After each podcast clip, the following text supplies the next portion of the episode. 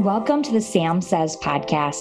I'm Samantha Olds Frey, the CEO of the Illinois Association of Medicaid Health Plans, also known as IMHIP. In this podcast, we focus on all things surrounding the Illinois Medicaid Managed Care Program.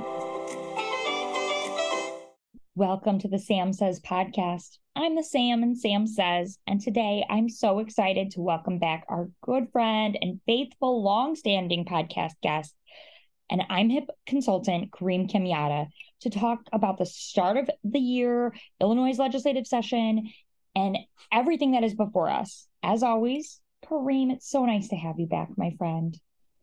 Thank you, Samantha. Always great to be on.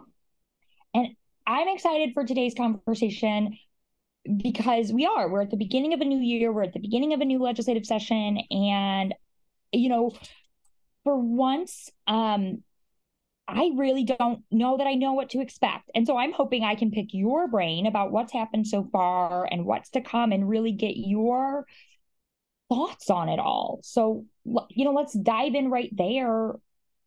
How are things kicking off and sort of what's noteworthy from your vantage point?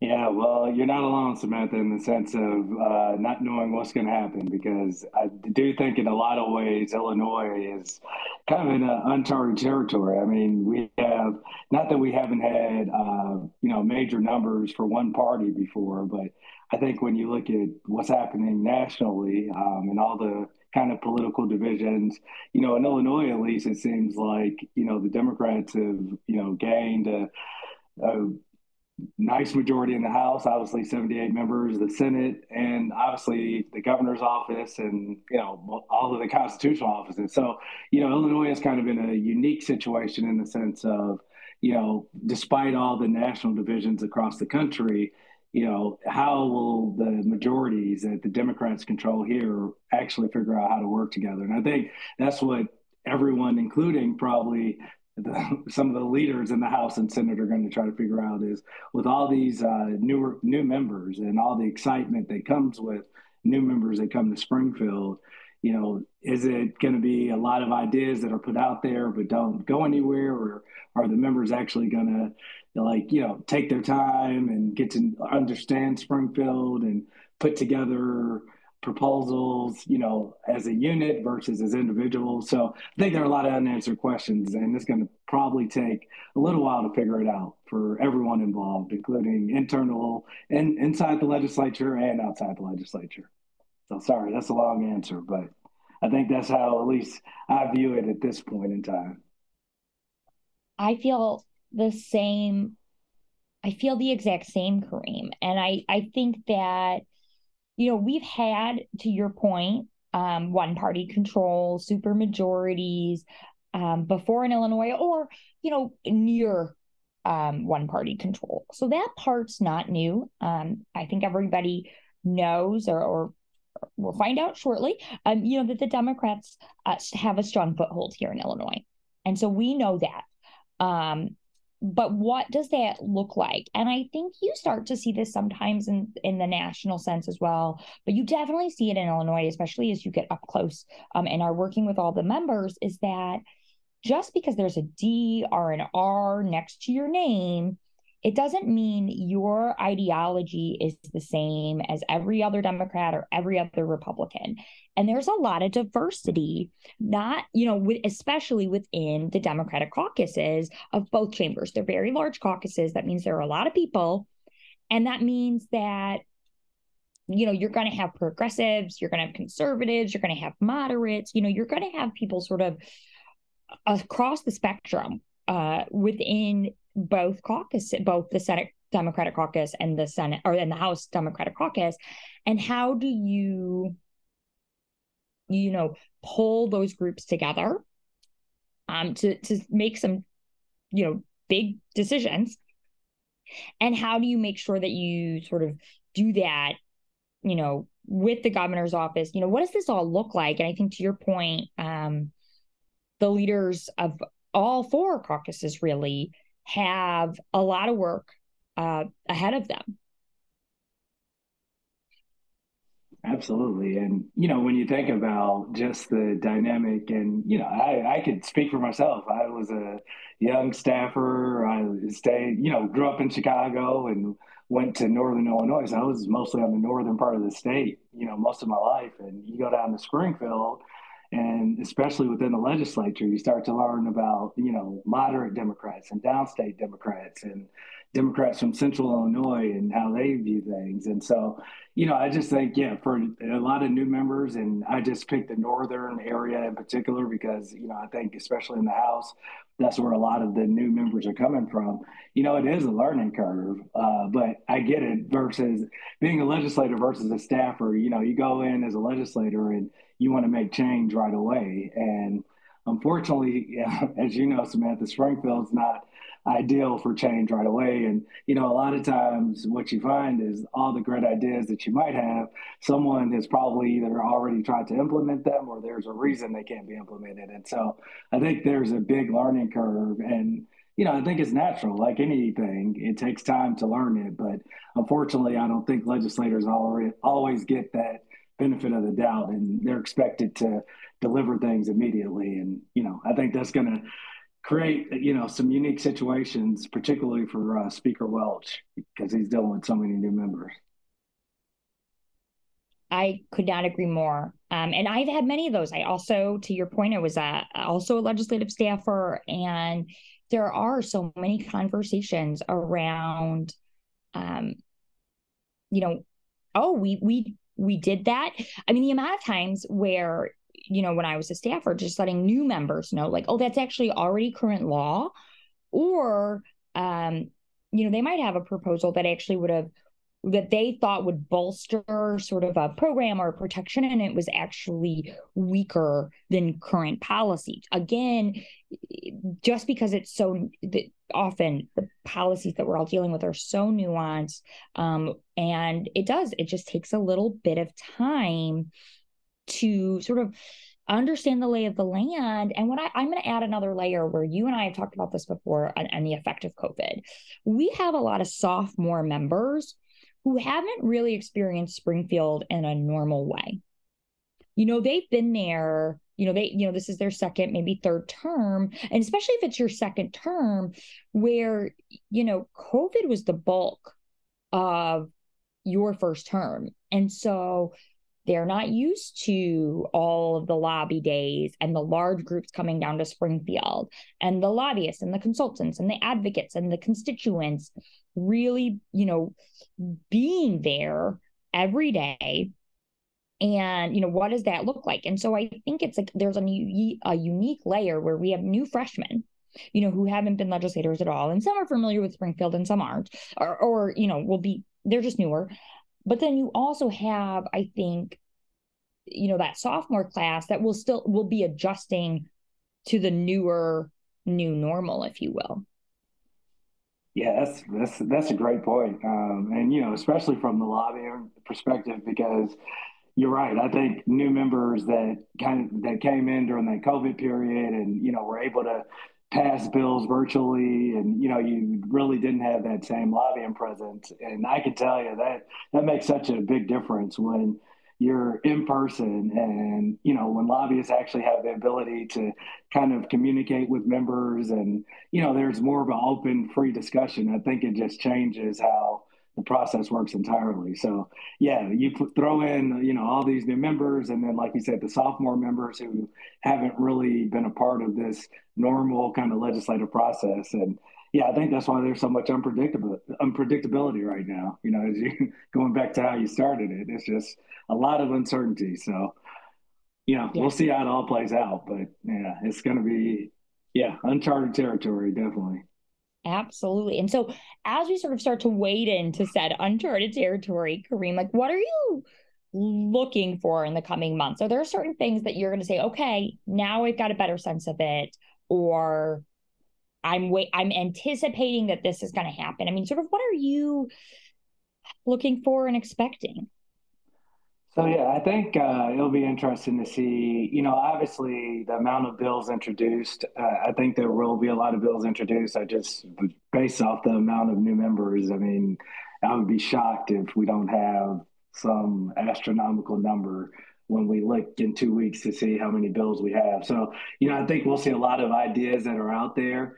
But going back to, you know, the point we were just raising about, you know, session kind of returning back to normal, I also think that, you know, you'll see a lot kind of settled more at the committee level versus things. Now, this could be different depending on how, you know, the speaker decides to allow members if he puts uh, you know some years even though usually in new general assembly years you don't put a limit on how many uh, bills members can introduce but you know with so many members i guess i wouldn't be shocked if you know there's you know the speaker or the senate president says hey give me your top three priorities and let's see if you can advance those so i think it'll be a lot of just concepts out there. A lot of we won't know what's real and what's not real until we get probably into you know more of February, March. But the coming weeks will at least see you know who gets the committee chairs, you know how are the committees going to be set up, and you know how many bills get introduced. I, I guess those are the main three things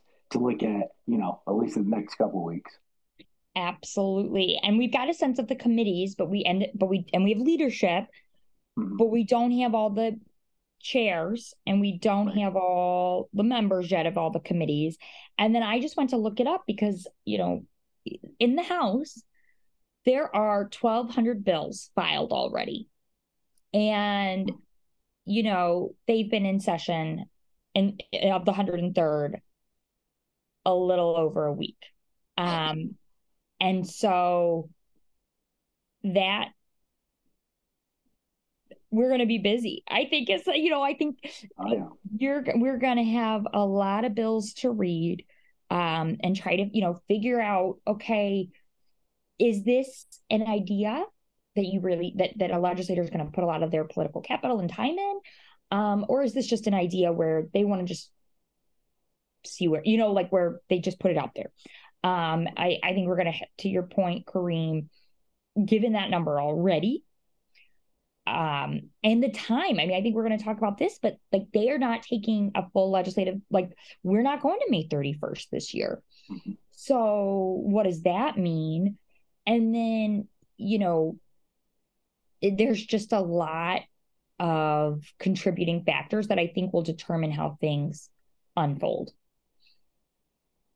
yeah, agreed. And you know, when you look, like you said, the deadlines that are in place now and the early adjournment, you know, lead you to believe if there are going to be that many bills, I don't know, either one chamber is just going to release all these bills and the other one's going to have to stop it. And then, you know, that also leads to frustration. And, you know, that's something else to watch is, you know, I think it's clear, you know, even based off, you know, the way the, uh, the debate around the gun bill, the gun legislation that passed, and, and you know, even going back to the SAFE-T Act and other things, you know, there's going to be this kind of question of if the governor and you know one chamber, whether it be the House or Senate, are on board, can they just put the other chamber in a position where even if the members in that chamber aren't ready to take you know said issue on, you know, how often can you do that? And do you only do that for big issues or are we going to see a situation where you know everything passes out of the House, but you can't get out of the Senate? I mean,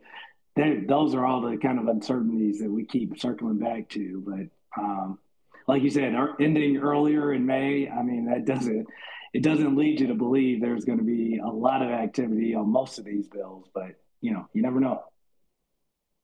Right. I mean, I think, and everybody has asked me this, you know, um, you know, on the Medicaid side of what are you anticipating and what are you looking at? And, and I think, I don't know yet. You know, like there are, Medicaid is a third of the state's budget. So eh, Medicaid's always going to be the focus. Managed care, you know, is 80% of the program. Of 80% of the members are in managed care.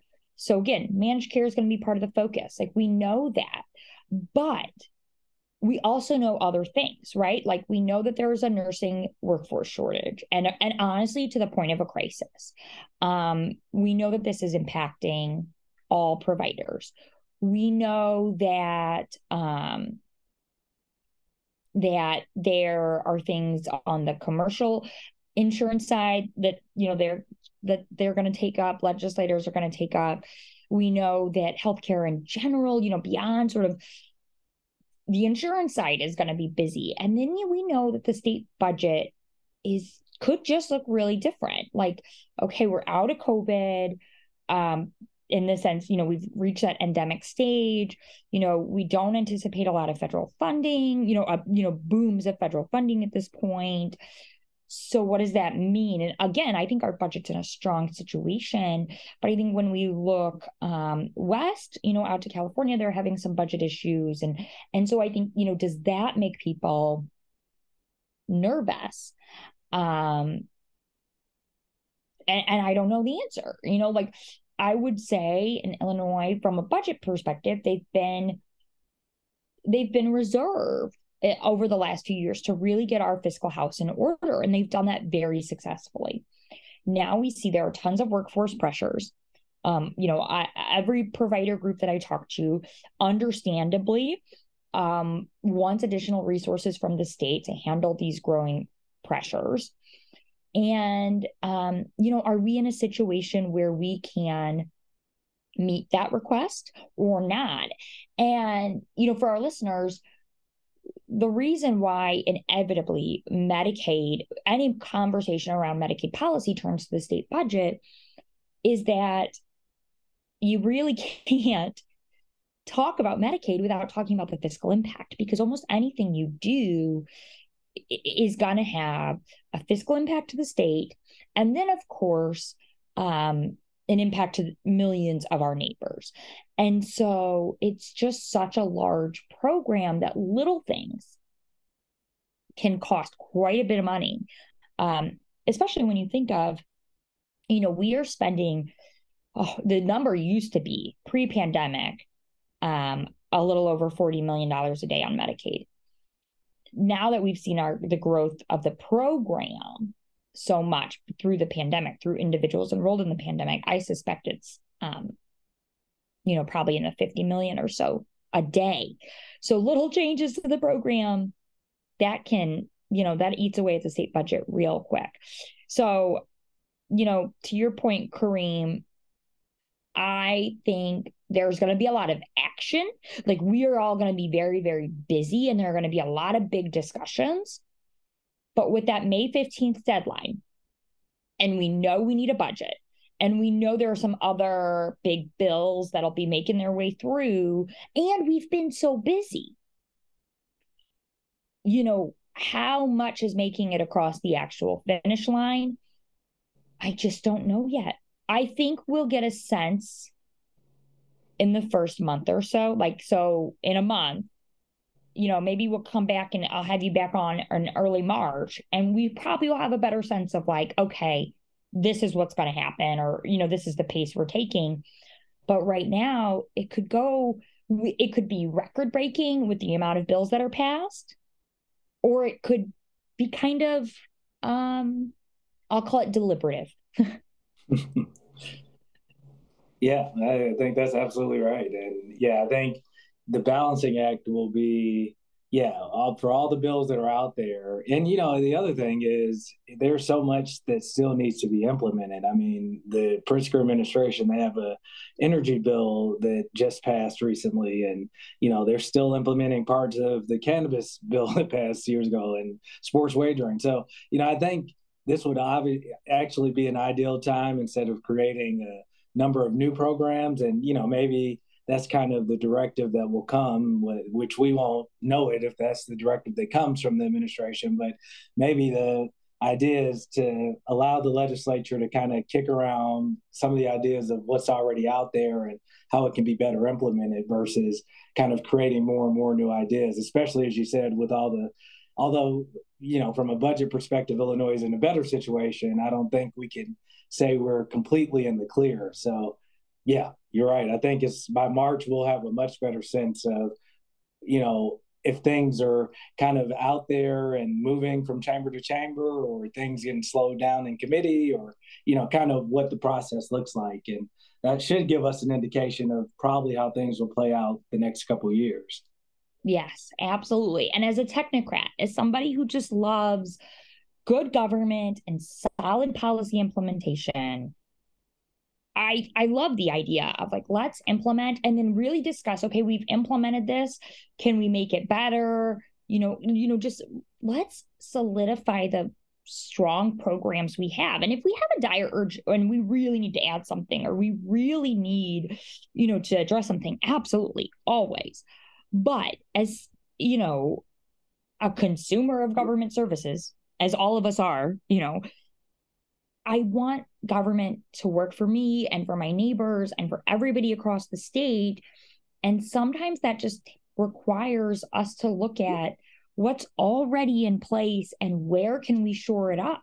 And i think um, you know one thing we're seeing in illinois especially is challenges with state workforce also.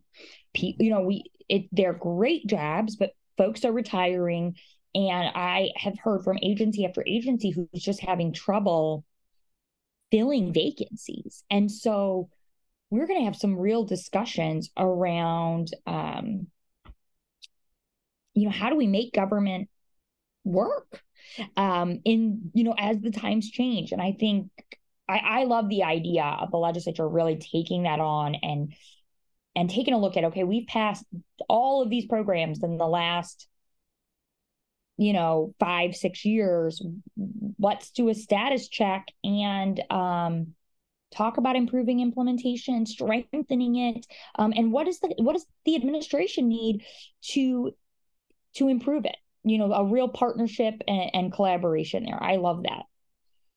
Yeah, no, that's that would be an ideal situation. I mean, you know, a lot of times, you know, the highlights of the profession of lobbying or consulting is, you know, it's do this or that. But honestly, what gives you the most satisfaction, at least for me, is being able to deliver information that helps both parties, you know, whether it be the legislator and the client or vice versa. So I think, yeah, more communication is always ideal, especially when we're talking about the volume of like issues that we have that are out there. So yeah, I think that's you know I'm with you. That that would be an ideal situation, but I've learned not to expect ideal situations, so I'm not going to get too excited. Yes, I'm just dreaming. I'm just dreaming. Oh, Kareem, I could chat with you all day, and of course, as we've already sort of like we'll have you back in March, sort of do a status check. Where are we? Um, but I just want to thank you for joining me today. Uh, it's always a pleasure, and uh, look forward to reconnecting again in March. I'm sure we'll have a lot to talk about. Oh, yes, hopefully, all good things. All right, our listeners, to learn more about what I'm Hip is doing and to listen to other interesting podcasts like this one, we encourage you to visit our website at imhip.org. And don't forget to like and follow us on Facebook, LinkedIn, and Twitter. I'm Samantha Olds Frey. The Sam and Sam says, thanks for joining us. And until next time, be well and stay safe.